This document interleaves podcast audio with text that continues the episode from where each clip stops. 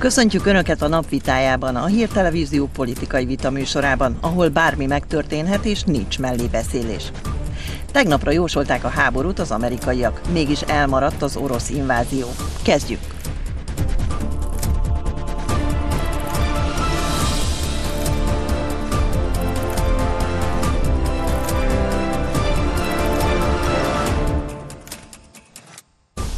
Ez a Csörte, a napvitája, mai vendégeink. Tálas Péter biztonságpolitikai szakértő, aki szerint Oroszország megkérdőjelezi a nyugat erejét és képességeit.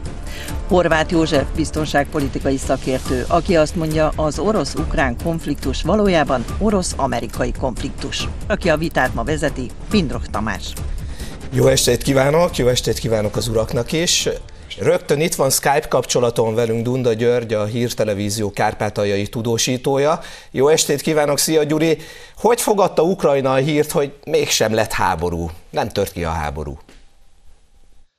Elsőre talán fura lesz, ha azt mondom, hogy viszonylagos nyugalomban fogadták. Tudnélik, Ukrajnában, illetve Oroszországban is úgy álltak hozzá a helyzethez, hogy Amerika csak riogat, és igazából itt nem lesz háború. Nagyon érdekes, hogy ebben az egy kérdésben Kijev és Moszkva azonos platformon volt, és elutasították a háborúnak a hírét.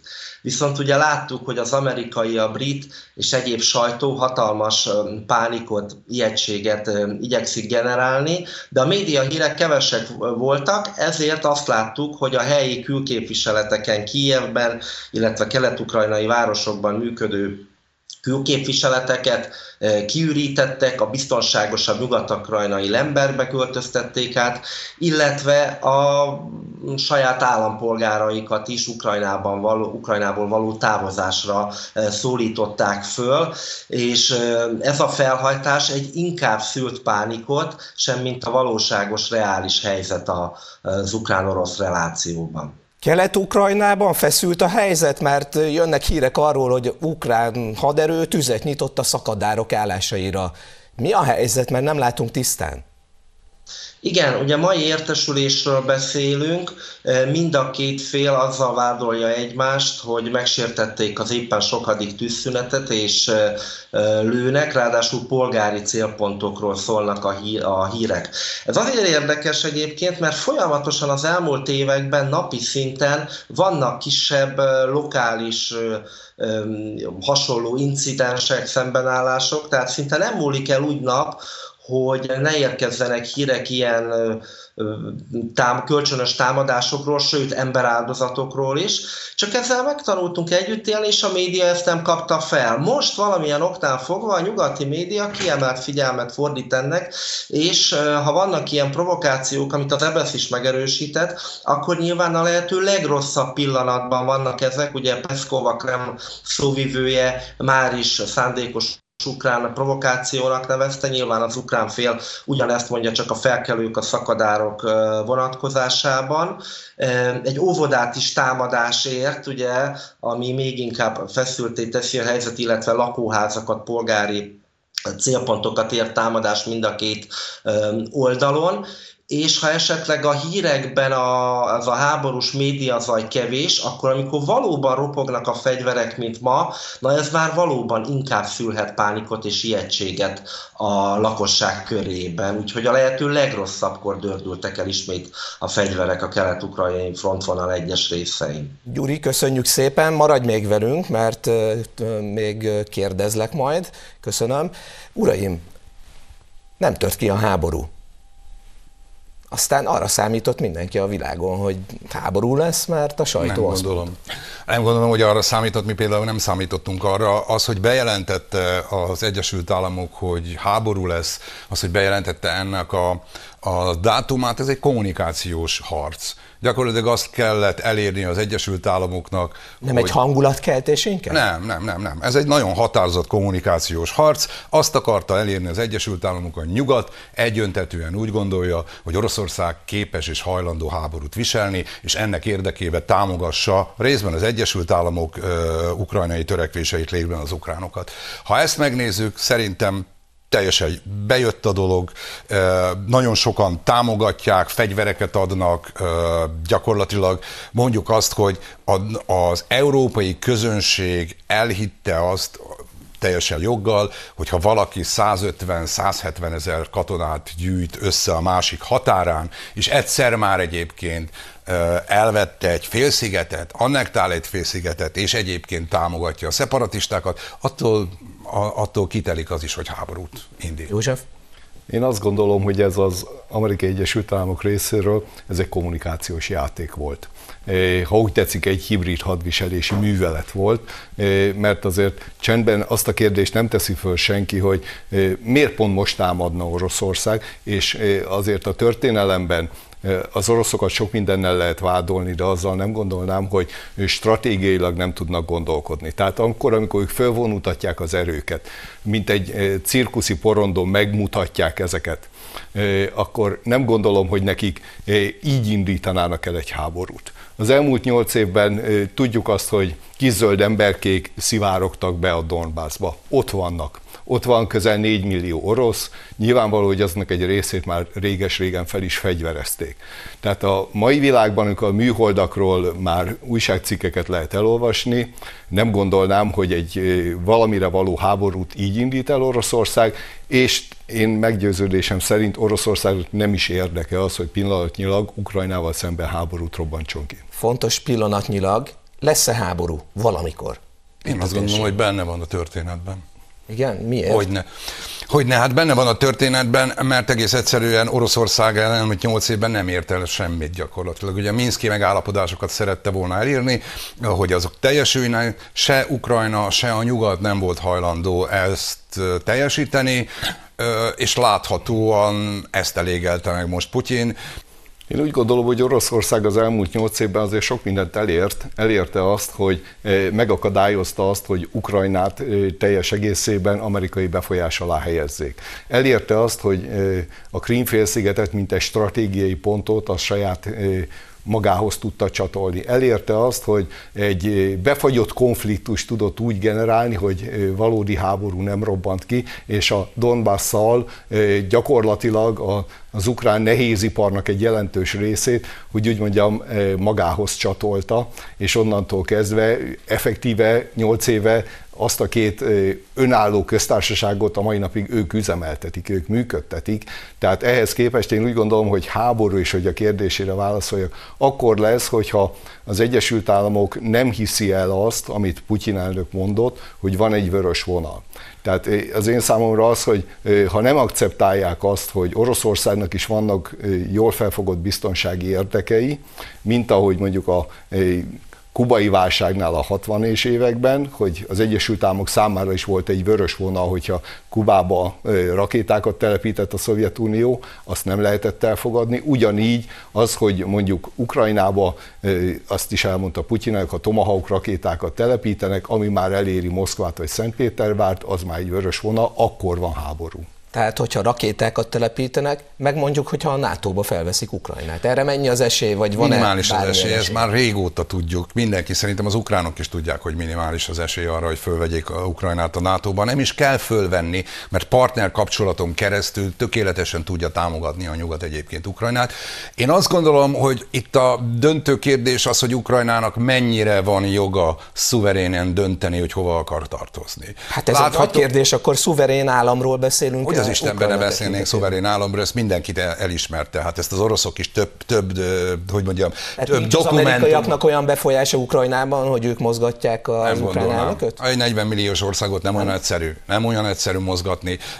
Láttuk ezt egyébként Szíria kapcsán, láttuk Líbia kapcsán, hogy ott is úgy gondoltuk, hogy majd mozgatni fogjuk. Nem, én azt gondolom összességében, hogy egyetértve egyébként azzal, hogy vannak bizonyos elvárások, a, a, és amit, amit lehet akceptálni, de semmiféleképpen nem lehet akceptálni azt, hogy egy nagyhatalom háborús fenyegetéssel érje el diplomáciai sikereket. József?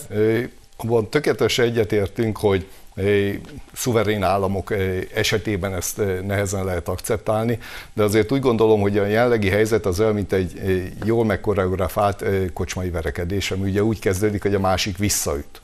Tehát én azt látom, hogy kétezer-tizennégyben az amerikaiak kezdték ezt a műveletet, és nem az oroszok. Mivel? azzal, hogy megbuktatták az orosz barát kormányt, és a nyakukra ültettek egy olyan kormányt, amiben voltak litvánok, voltak grúzok, bocsánat, voltak bocsánat. amerikaiak. Voltak választások. Tehát ne gondoljuk azt, hogy az, ahogy az ukránok nem választhattak. Meg is buktathatták már rég Poroshenkót, választhattak tök mást. Tehát ne, ne kezdjük el azt, hogy, hogy akkor az amerikaiaknak olyan nagy hatalma van, hogy tulajdonképpen még azt is megmondják, hogy Mari néni mire szavazzon. Túrót, ilyen nincsen. Nyilvánvaló, hogy kiálltok mellettük, de azért a, a, azt gondolom, hogy nem sok mindent akartak egyébként eredetileg az ukránok. Azt szerették volna, hogy köshetsenek egy megállapodást az Európai Unióval. Ennyit szerettek volna, ehhez képest erre nem adott lehetőséget a Janukovics, persze, hogy elzavarták. Ez jó lenne, hogyha így lenne, hogyha nem azt láttuk volna Észak-Afrikában, nem azt láttuk volna a legutóbb éppenséggel Belarusban, hogy hasonló forgatókönyv szerint mennek a dolgok, és ott is ez úgy indult azért, hogy egy dezinformációs művelettel beavatkoztak az ukrán belpolitikába, és azt mondták, hogy hú, látjátok, itt aranyvécéje van az Tehát nem elnöknek. értünk egyet ebben, bocsánat, nem értünk egyet abban, hogy elcsalták a választásokat Belarusban. Az lehet, hogy a választásokon abban a pillanatban, történik. Ha egyetértünk, akkor azt gondolom, hogy az az elégedetlenség, hogy, hogy elcsalták a választásokat, pontosan elég ahhoz, hogy valaki azt mondja, hogy húzzon el, vagy menjen, lépjen le Lukashenko.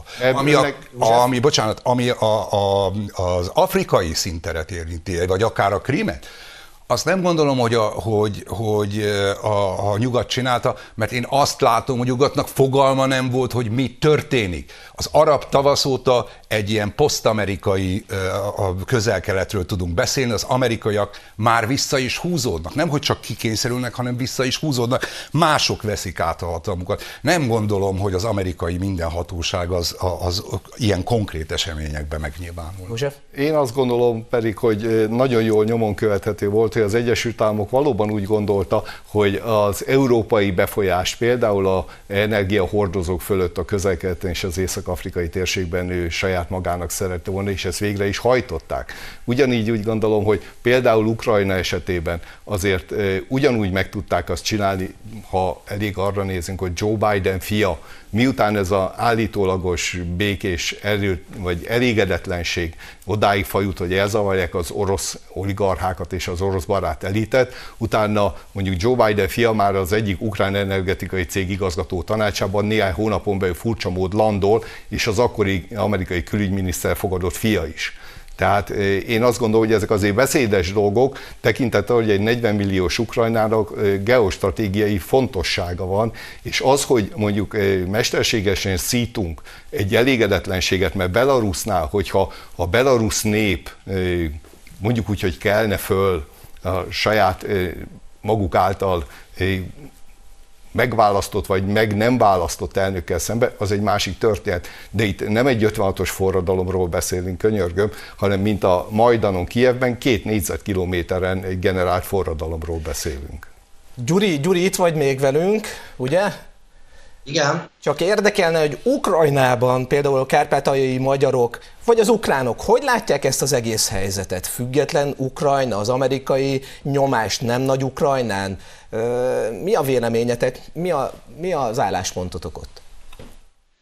Az egyértelműen elvitathatatlan, hogy Amerikának hatalmas befolyása van a jelenlegi ukrán vezetése, a jelenlegi ukrajnai politikai viszonyokra, és abban is egyetért a nagy többség, hogy a kétezer-tizennégyes Euró-Majdan eseményekben számottevő és nagyon tevőleges szerepe volt az amerikai félnek, ami azóta számos konkrét dologban is, ahogy a stúdióban is elhangzott, megnyilvánul. És az is világos, hogy Amerikának már csak azért is jól érdeke a mostani politikai kurzusnak a megtartása, hogy ezzel is sakban tudja tartani Moszkvát geopolitikai tekintetben is. Szóval nem véletlen egyébként, hogy Ukrajna érdemben a helyzet eszkalálódása, a konfliktus békés megoldása érdekében a diplomáciai asztaloknál valami keveset tesz.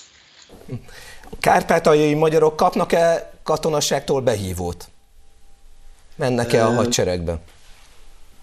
Jelenleg, jelenleg nincs általános mozgósítás az országban, és ahogy említettem is, pánik sem figyelhető meg, ijegység, elővigyázatosság van, ennek különböző nyomai vannak. Egyes újságcikkek szerint vannak, akik fegyvereket is igyekeznek beszerezni, elsősorban önvédelmi célból, hogyha ne adj Isten, mégis történik valami az országban, lesz egy felfordulás, akkor meg tudják saját magukat, vagyonukat, családjukat védeni. Szintén sajtóhírek alapján megszaporodtak az útlevél iránti kérelmek, hogy baj esetén az ember el tudja hagyni az országot. Azt se feledjük el, hogy eleve hat-nyolc millió ukrán külföldön él és dolgozik.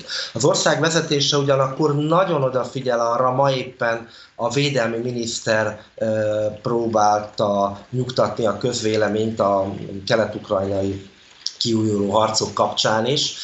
Nagyon odafigyelnek arra, hogy nyugalom legyen, és ezért nem rendeltek el általános mozgósítást, hiszen a korábbi gyakorlatból láttuk, amikor egy mobilizáció volt, akkor az emberek megijedtek nemzetiségtől függetlenül is, és rohanva hagyták el az országot, ami ebben a helyzetben most nem célja az ukrán vezetésnek. A kárpátaljai magyarság kapcsán pedig az egész kialakult helyzetben kétezer-tizennégyben a, mi, a helyi magyar közösség nagyon megsínylette az Euró-Majdant és az azt követő háború folyamatokat, hiszen valóban a behívásoktól tartva, illetve a gazdasági ellehetetlenülés volt ez a két fő ok, ami így együtt nagyon sokakat arra sarkalt, hogy ott hagyják a szülőföldjüket, és elmenjenek. A kárpátaljai magyarság egyébként ragaszkodik a szülőföldjéhez, a történelmi gyökereihez, de két olyan ok van, ami ezen képes változtatni. Az egyik, hogyha biztonságát az ember veszélyben érzi, akkor nyilván odébb áll. Kettő, hogyha megélhetése elementáris szinten el lehet.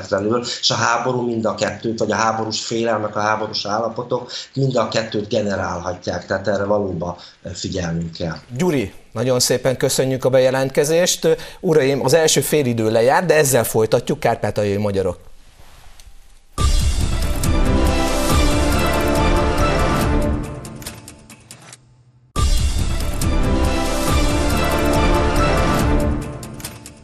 Folytatjuk is a csörtét, méghozzá kárpátaljai magyarokkal, hogy milyen helyzetben vannak ebben a válság, válságban, mire számíthatnak.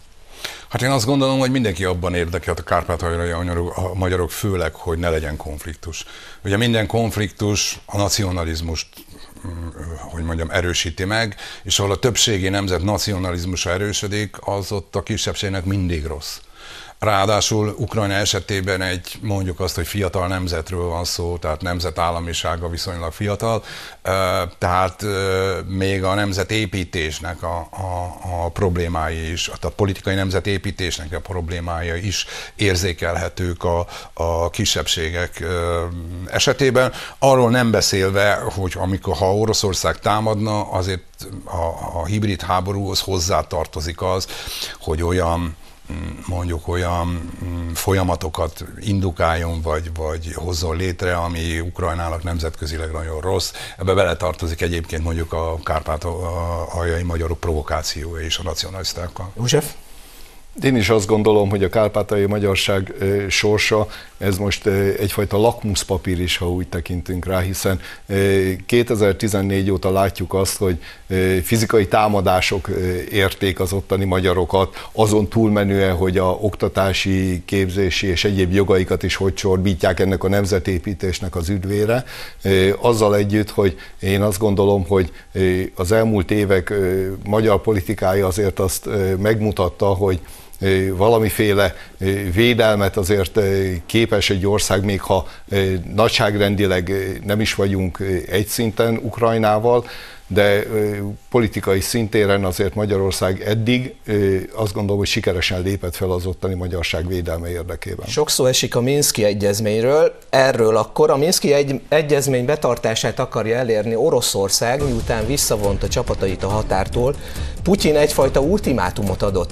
Vagy felgyorsítják a folyamatokat, amelyben a kétezer-tizenötös megállapodást életbe léptetik, vagy Oroszország egyoldalúan elismeri az Ukrajna által eddig el nem ismert két köztársaságot. Gyuri, itt vagy még, ugye? Kárpátaljáról. Mit jelentene ez, hogyha Putyin elismerné a szakadár köztársaságokat, illetve Oroszország elismerné? Hát ezt talán a német kancellár fogalmazta meg a legjobban a minap Moszkvában, ő azt mondta, hogy politikai katasztrófához vezetne a Kremlnek ez a lépése, és a minszki egyezmények sorsa, jövője, ez nagyban uralja az ukrajnai közvéleményt, az ukrajnai politikát is. Tudnélik, pont ma jelent meg egy friss felmérés, és az ukrán lakosság hatvanhárom százaléka szerint újra kellene fogalmazni, újra kellene gondolni a minszki egyezményben foglaltakat.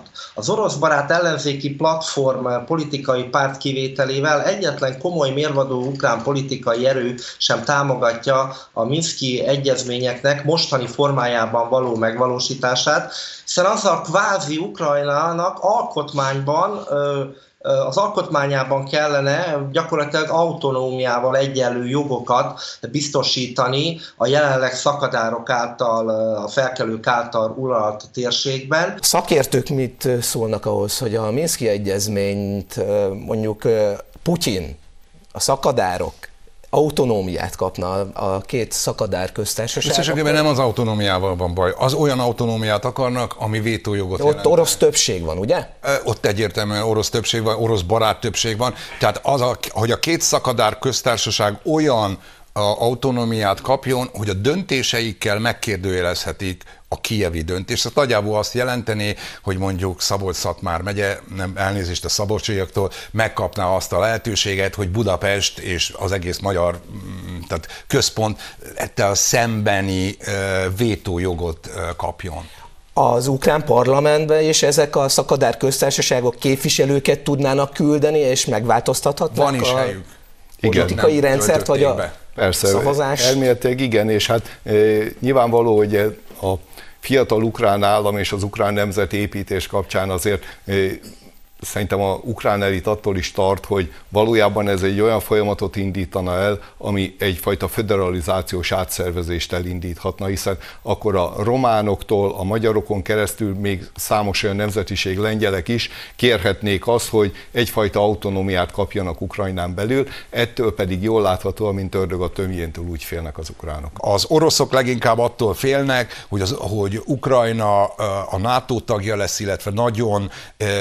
hogy hogy mondjam, nagyon szoros kapcsolatot alakít ki a NATO tagokkal, és attól félnek, hogy a NATO támogatás egy-két-három éven belül nem teszi lehetővé, hogy olyan katonai fölénnyel rendelkezzen Oroszország, ami sima, mondjuk, területszerzést jelent. Ez egy ilyen finn példa lenne? Tehát a finn státusz? Igen, és ebbe abszolút egyetértünk, tehát valahol itt lehetne a megoldást találni úgy, hogy valójában az ukránoknak is ebből kézzelfogható haszna legyen, hogy az ukrán emberek is békében és viszonylag fejlődő perspektívát láthassanak maguk előtt, hiszen ilyen pillanatban azért az is egy nagyon nagy probléma, hogy az elmúlt nyolc évben Ukrajnában a kurzusváltással nem úgy nem emelkedett az életszínvonal, hanem folyamatosan romlott. Másrésztről itt hallottuk azt, hogy hat-nyolc millióan hagyták el Ukrajnát, és már külföldön vannak. Más számok szerint több mint tíz millióan hagyták el, ezért is nem mernek népszámlálást csinálni Ukrajnában. Tehát az emberek a lábukkal is szavaznak, ha úgy tetszik.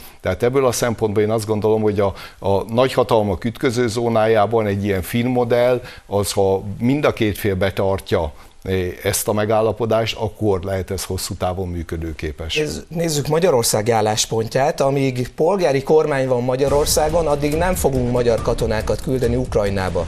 Ezt mondta Gulyás Gergely a legutóbbi kormányinfón. Míg azonban Magyarország óvatosan áll az ukrán helyzethez, addig az ellenzék a magyarok aktív részvételét ígérte az ukrán konfliktusban. A miniszterelnökséget vezető miniszter azt is bejelentette, hogy hazánk felkészült a menekült hullámra Ukrajna felől egy esetleges orosz-ukrán háború során.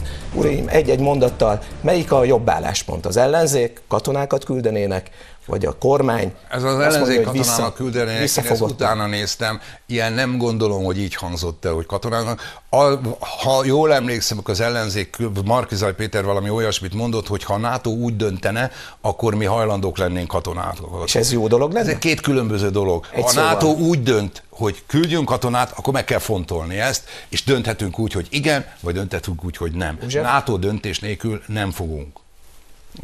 Volt már mondjuk egy afganisztáni bevonulás is NATO döntés nélkül, az amerikaiaknak a erős ösztönzésével, de én azt gondolom, hogy esetleges NATO döntés esetén is tekintettel arra, hogy Magyarország közvetlenül szomszédos Ukrajnával, magyar kisebbség is érintett ebben. Tehát Magyarország számára ebben a helyzetben nem gondolom azt, hogy bármilyen katonai aktív intézkedés, ez egy bölcs lépés lenne, tekintettel arra, hogy mi már ezt többször megtapasztaltuk az elmúlt száz év során, hogy ilyenfajta kalandor akciók azok Magyarország számára még visszaütnek. Természetesen függ attól, hogy milyen katonákat. Ha egészségügyi katonákat küldenénk, az egy teljesen támogatható történet. De arra nincs szükség, mert azt eddig is megtette a magyar kormány, hogy mondjuk sebesült ukrán katonákat ápoltunk itt Budapesten. Tehát ilyenfajta gesztusokat tudunk tenni, de ha katonákat küldünk oda, még ha egészségügyi is is, és hogyha mondjuk ott egy magyar katona megsérül, vagy ne Isten meghal, onnantól kezdve már egy másik folyamat indul be, ami megint csak tudjuk, hogy nehezen visszafordítható. Az hogy, az, hogy a magyar ellenzék erről beszél, hogy támogatnák egy NATO, NATO akcióban, hogy magyar katonák menjenek ki Ukrajnába, ezt miért csinálják kampányidőszakban? Tehát nem biztos, hogy annyira, annyira jó dolog ez, nem? Szavazatokat hozhat? Nem, azt gondolom, hogy az ellenzék, mint mindenki, reflektálnak. Ma azért mindenki Ukrajnáról beszél, az ukrajnai problémáról beszél. Mindenki valamilyen módon viszonyul az ukrajnai problémához, viszonyul a NATO és Ukrajna kérdéshez, viszonyul az é u és Ukrajna kérdéshez, és azt gondolom, hogy minden olyan politikai erő, amely önmagát, hogy mondjam, fontosnak tartja, annak, annak muszáj nyilatkoznia valamit az adott kérdésről. Valóban így van, hiszen egy kampánynak a közepén járunk, azzal együtt, hogy nem árt azért, hogyha mondjuk egy, egy szakértőket is megkérdeznek, hiszen hallottuk azt az elmúlt héten, hogy mondjuk a Momentum volt elnöke fegyvereket akar küldeni Ukrajnának. Tehát vannak itt mindenféle elképzelések, de én úgy gondolom, hogy továbbra is, hogy ha valamiben, akkor ebben a kérdésben nagyon jó lenne, hogyha pártok fölött lenne egy fajta konszenzus, hogy mik a magyar nemzet alapvető érdekei, és egy, azt gondolom továbbra is, egy ilyen konfliktus helyzetben Magyarországnak távol kell maradnia egy ilyen helyzetben. A magyar honvédelmi vezetés szerint Magyarország katonai ereje szavatolni tudja a biztonságunkat. Az ellenzék viszont azt is mondta, hogy NATO katonák is jöhetnének Magyarországra. Önök szerint? Azt gondolom, mind a kettő teljesen legitim álláspont. Amíg háború nincsen, addig, addig nem tudom, hogy, hogy nekünk részt kell levennünk. Ez egy politikai döntés, részt veszünk az elrettentésbe. Az ezerfős amerikai az egy jelképes elrettentés. Meg tudjuk ezt úgy is oldani egyébként, hogy csak más nem mondjak, hogy vannak magyar parancsnokságok, ahhoz tartoznak a különböző NATO országok, és azokból tesszük össze azt az ezerfőt. Tehát mind a kettő teljesen legitim. Látom, nem csak mi nem fogadtunk, Szlovákia sem fogadott ilyen katonákat, ezzel szemben Románia, Lengyelország és a balti országok fogadtak. Hát azzal kiegésztem, hogy a szlovák parlament pont most szavazott arról, hogy ők hajlandóak fogadni amerikai katonákat.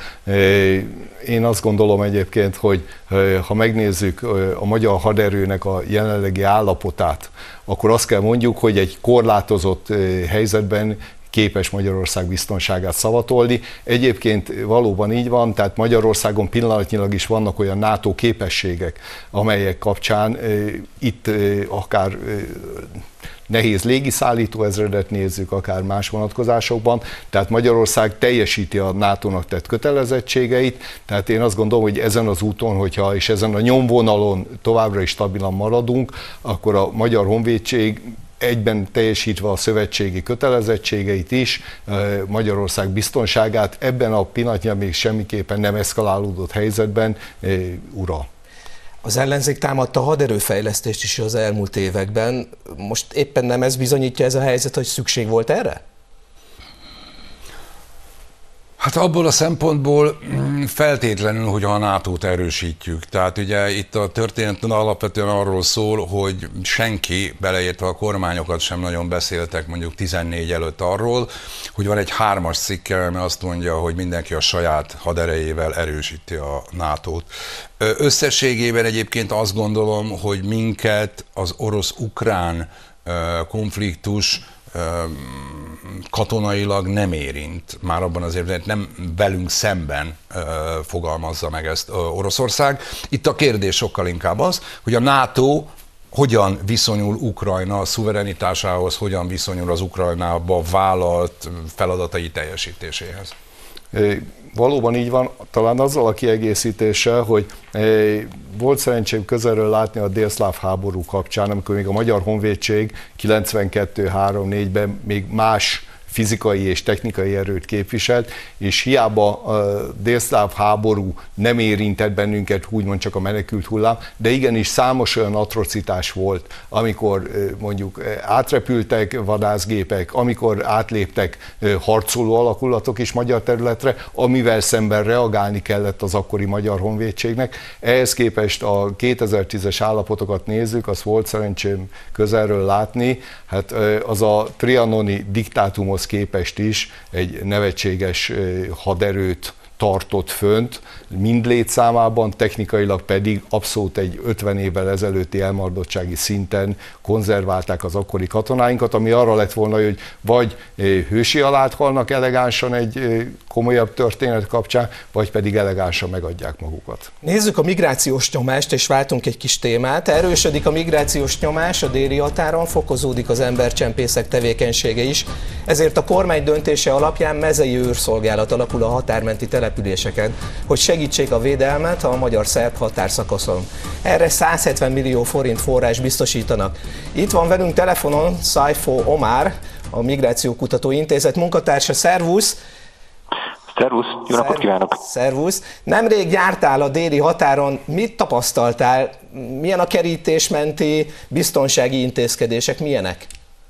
A magyar-szerb-román hármas határon most elsősorban szíriai, marokkói, tunéziai állampolgárok várakoznak arra, hogy átjuthassanak, és bíznak benne, hogy át tudnak jutni. Noha a magyar határőrség teljesíti a schengeni, következmény, követ, ö, schengeni feladatait, azt kell látni, hogy a migránsok alapvetően bizakodóak, vannak, akik három-négy hónapig is ott várakoznak a határon, különböző foglalt házakban, hogy aztán átjuthassanak. Folyamatosan fluktuálódnak, tehát jönnek újak, meg mennek el, akik már ott voltak, viszont a nyomás az állandónak mondható. Ami sokkal rosszabb, mint korábban volt, az az, hogy legalábbis ez szíriai migránsokkal beszélgetve derült ki, hogy az embercsempészek sokkal szervezettebbek, mint korábban voltak. Tehát itt azt kell látni, hogy az embercsempészek között, tehát szinte már vadnyugati állapotok uralkodnak, tehát különböző területeket, különböző embercsempész csoportok felügyelnek, gyakran harcolnak is ezekért a területekért egymással. Az egyszerű migránsok, akiknek nincs pénzük arra, hogy igénybe vegyék a szolgáltatásukat, igyekeznek elkerülni az embercsempészeket minél jobban, éppen ezért sokan be sem mennek a menekültáborokba, amik a szerb határon, ami a szerb oldalon vannak, hiszen ezeken a, ezekben a menekültáborokban is ott vannak ezek az embercsempészek. Olyan híreket is hallottam, hogy gyakorlatilag megfélemlítik sokszor a migránsokat, hiszen itt nagy összegekről van szó. Tehát itt ilyen euró ezrek cserélnek gazdát, akár egy-egy ügyletnél is, és hogy az egyes embercsempészeknek még fegyverük is van. A szervezett bűnözésről beszélünk. A rendőrség hogy tud fellépni akár a szerb oldalon, akár Magyarországon ellenük? Nagyon jól megszervezett hálózatról beszélünk? Igen, az a baj, hogy túlzottan is jól megszervezett hálózatról beszélünk, amely nagyon jól használja egyébként a közösségi médiát. Tehát itt azt látjuk, hogy az embercsempészek WhatsAppon keresztül kommunikálnak, különböző internetes fórumokon álprofilokról, sokszor dark webben vásárolt, egyébként létező profilokat használnak fel arra, hogy az ügyleteiket folytassák. Hát küzd ellenük a magyar rendőrség, de a helyzet az, hogy mindig csak reagálni tud különböző változásokra vagy taktikákra. Szerb részről azt mondják legalábbis a migránsok, akikkel beszélgettem, hogy a szerbek nem foglalkoznak velük különösebben. Tehát, mint hogyha, tehát az a benyomás alakult ki ott kollégáimban, illetve bennem, hogy szelepként tekintenek, tekintenek a szerbek a határra. Tehát nem szeretnék egyszerűen, hogy felduzzadjon ott az az ember mennyiség. Ami egyébként érdekes, hogy például olyan tunéziaival is találkoztam, aki elmondta, hogy viszont a magyar határőrök őt Sopron mellől szállították vissza, és eresztették vissza a kerítésen. Tehát a magyar határőrök viszont teljesítik a vállalásaikat, és mindent megtesznek, hogy lezárják a határt. Köszönöm szépen. Uraim, reagáljunk erre. röviden. Szerintem Szajfó nagyon szépen elmondta, hogy, hogy gyakorlatilag mi a feladat. Mint nemzetközileg, mint Magyarországon is, akkor a szervezett bűnözéssel kell elsősorban fellépni. Ez Magyarországon valószínűleg főként a mi feladatunk. A, a nemzetközileg ezt az Európai Unió tudná megoldani, vagy az Európai Uniónak a balkáni politikáján keresztül.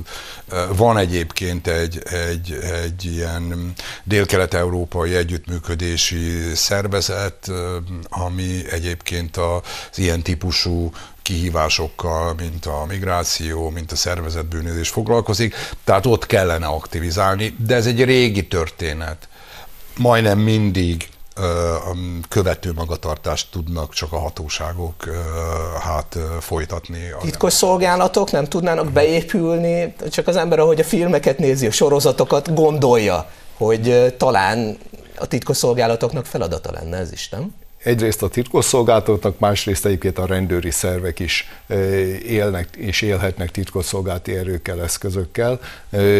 Ugyanakkor én azt gondolom, hogy itt az történt az elmúlt hét-nyolc évben, hogy a szervezett bűnözés profilt váltott, és a jóval kisebb kockázatot jelentő embercsempész tevékenységre, ami egyébként legalább, hogy lehet, hogy még nagyobb jövedelmet is termel, mint a illegális kábítószercsempészet, cigarettacsempészet és sok minden egyéb, hiszen itt azon túl, hogy embereket csempésznek, ennek nagyon mély bugyrai vannak, és az, hogy az embercsempész hálózatok mellett a, a A gyermekkereskedelem, a prostitúció, a szervkereskedelem, nagyon sok minden megjelenik még, amiben én azt gondolom, hogy valóban egy nemzetközi együttműködés az, ami ilyen esetekben segíthet, egészen a kiinduló országoktól, tehát közel-kelettől, Észak-Afrikától kezdve Nyugat-Európáig, a végországokig, hiszen hogyha valóban csak egy követő magatartást tanúsítanak a szervek, és nem egyfajta aktív intézkedés sorozatokat léptetnek életbe, akkor mindig csak a reagálás megy, és ezáltal nem sikerül gátat venni ennek a szervezeteknek, hiszen euromilliárdos hasznot termelő szervezet bűnözői ágról beszélünk. Igen, évente tizenhét egész öt milliárd euróról beszélünk az embercsempészet kapcsán. A TikTokon reklámozzák fiatal tunéziai influencerek az illegális migrációs útvonalakat, házi buli, karanténhajón, fotózkodás luxusboltokban és bé em vé-kben, így hirdeti az illegális bevándorlás előnyeit a két tunéziai lány. A közösségi oldalon közzétett fotóikon azt a benyomást keltik, hogy mindenki megtalálja számítását, aki Európába vágyakozik. Ez a hangulata ezek szerint ennek a, a, a TikTokon közösségi oldalakon. Ez azt jelenti, hogy terjesz. Európának is meg kell jelenni a TikTokon, és ennek az ellenkezőjét kell állítania. Illetve emlékeztetnék arról, hogy a tizenötös első hullám idejében még nem az interneten, de ilyen kis bédekkerekben azzal ösztönözték az illegális migránsokat, hogy nekik is lehet piros sporttartójuk, lehet szőke barátnőjük, kapnak ingyen lakást, tehát ez nem idegen és nem újdonság. Most a módszer az, ami egy újdonság, most már, hogy az internetes felületeken is megjelenik ez. Omár, itt vagy még telefonon, ugye? Igen. Nagyszerű. Te erről hallottál? Tunéziaiakkal beszéltél, tehát gondolom, hogy hallottál erről is. Igen, a jelenség egyáltalán nem új. Tehát kétezer-tizenöt óta látjuk azt, hogy a migránsok, akik már megérkeztek Európába, siker kommunikációt folytatnak az otthoniak irányába. Ennek több oka is van. Az egyik a közösségi médiának a természete, ahol mindenki a legsikeresebb, legszebb oldalát próbálja mutatni. A másik viszont az, hogy sokszor azok, akik Európába jöttek, a családjuk pénzén, rokonság pénzén tették meg az utat, tehát valamilyen módon jelezniük kell azt, hogy ők itt sikert értek el. Most ez a tunéziai ügy annyiban problémásabb, hogy itt tényleg fiatalokról van szó, tehát tizennyolc-huszonegy éves lányokról, két millió követőjük van a TikTokon, ami hatalmas embertömeget jelent, és azt kell látni, hogy ők gyakorlatilag teljesen felelőtlenül kezelik ezt a felületet. Tehát ők valószínűleg tizennyolc-huszonegy éves lányokként európai, amerikai celebritásokat követnek, ezeket a, a, a képeket próbálják reprodukálni a saját fórumokon, nem gondolnak bele a következményekbe, hogy ezzel felbátorítanak még több embert az utazásra, akik aztán majd adott esetben bele is fulladhatnak a tengerbe, és hát nem beszélve arról, van egy olyan vetülete is a dolognak, hogy ez most egy nagy pofon azoknak az emberjogi szervezeteknek, amelyek korábban kizárólag biztonsági kérdésként közelítették meg, meg emberjogi kérdésként. Omár, Omár szerinted, szerinted nem használják őket valakik? Mert ez azért egy jó reklám kampányfogás, nem? Ezeket a két, ezt a két lányt kisebb mértékben használhatják, az látszik egyértelműen a TikTokon, az Instagramon, hogy az embercsempészek viszont felhasználják alapvetően a kisebb, egyszerű migránsokat, akik a maguk közösségi portálain bemutatják azt, hogy átjutottak a határon, megérkeztek a folyónak a túloldalára, és köszönetet mondanak az embercsempésznek, illetve az embercsempész hálózatnak. Nagyon fontos itt a bizalom, tehát hogyha valaki a saját közösségi oldalán közzétesz egy ilyet egy migráns, akkor az ő személyes ismeretségi köre, rokonsága is hitelesnek fogja ezt az információt tartani, hiszen egy konkrét archoz kötődik. Tehát ilyen, ilyen szempontból igenis használják őket. Köszönöm szépen, viszont hallásra, viszont látásra, szervusz. Használják őket. Ez a digitális korszak ezek szerint, és erősítik a migrációs nyomást majd. Nem? Természetesen, de azt gondolom, hogy ezzel nem nagyon tudunk tenni. Tehát hogy, tehát, hogy mondjam, nem tilthatjuk meg a migránsoknak, hogy fogják magukat és bemutassák azt, hogy élnek. Az egy másik kérdés, hogy, hogy felhívhatjuk a figyelmüket, hogy nem biztos, hogy ez olyan jó, de hatóságilag borzasztó nehéz fellépni ilyen ö, dolgok ellen, mert mivel bizonyítjuk azt, hogy az ő, hogy hívják, a TikTok követőik jönnek, és nem mások? A bejátszóval kapcsolatban én nem vagyok ennyire optimista. Én jelentős tétben fogadnék, hogy itt szerepjátékot látunk, finanszírozzák őket, és ez egyfajta a szervezett bűnözésnek az üzletszerző politikája, ami nem szól másról, mint hogy mások is fetszöljenek ebbe a kalandba a pénzt, hajlandóak legyenek finanszírozni az embercsempészeket, lám itt vannak ezek a fiatal lányok, és csupa rózsaszín álom az életük már itt Európában, megtalálták a helyüket, tudjuk, hogy nem igaz. Én úgy gondolom, hogy ehhez képest, ha már titkosszolgálatokat említünk, nem kellene Nyugat-Európában túl nagy kihívásnak lennie, hogy megállapítsák azt, hogy valójában hogy élnek ezek a lányok, valójában honnan származik a jövedelmük, és ezt mondjuk egy dokumentumfilmben bemutassák. Abszolút, ebben maximálisan egyetértünk, és azt gondolom, hogyha, hogyha zavarja ez a titkosszolgálatokat, akkor ezeket meg is nézik. Tehát e, itt inkább az a probléma, hogy zavarja-e, és láthatóan, ha nem nézik meg, akkor őket nem. A magyar titkosszolgálatok a magyar helyzetet tudják, ha itt tapasztalnak valamit, akkor ezt, ez ellen szem fel tudnak lépni, de minden ország gyakorlatilag saját maga dönti el azt, hogy milyen bevándorlási politikát vagy migrációs politikát folytat. Az en gé ó-knak mennyi lehet a szerepe, mondjuk az embercsempészekkel összefogva? Olaszországban láttuk, egy-egy rövid mondatra van időnk. Olaszországban per is volt az ügyből. Így van, én nem gondolom, hogy az en gé ó-k nagyon össze akarnának fogni az embercsempészekkel, nem kell összefogniuk, az embercsempészeknek meg nem kell az en gé ó-kkal. Ha az embercsempészek elindítják a, a, az embereket, akkor az en gé ó-k, hogy mondjam, és, és bajba kerülnek, akkor az en gé ó-k menteni fogják őket. József? Szálvin idejében az orosz titkosszolgálatnak a lapjait kiterítette az akkori belügyminiszter, megmutatta azokat a telefonbeszélgetéseket, műholdas telefonokról, amelyet az olasz titkosszolgálat rögzített, amikor a szervezett bűnözői csoportok elindítják a bárkákat, az en gé ó-knak jelzik a státuszt, hogy éppen a tengeren hol vannak, ők úgymond kimentik őket és átfuvarozzák őket, sok esetben még líbiai parti vizeken vették föl őket. Uraim, uraim, köszönöm szépen, hogy itt voltak, köszönöm szépen a vitát. Adásunk után kezdődik a vezércikk, a stúdiómban már ott van M. Kovács Róbert, szervusz, miről beszélgettek ma a vendégeiddel? Szia Tamás, köszöntöm a nézőket! Bencsik András, Filipp Dávid és Mráz Ágoston Sámuel már itt ül velem a stúdióban, és arról fogom kérdezni őket, vajon mennyire képviselné Márki-Zay Péter kormányfőként a magyarok érdekeit, ha már most bólogat a jogállamisági eljárásnak álcázott lopakodó hatáskör elvonásnak. De beszélünk arról is, hogy a hódmezővásárhelyi önjelölt messiás eléggé kiverte a biztosítékot a zsidó szervezeteknél azzal, hogy beismerte, szivárvány koalíciója a fasisztákat is képviseli. Hamarosan érkezünk a nap vezércikkeivel. Köszönöm szépen, nézőknek is köszönöm a figyelmet, viszontlátásra!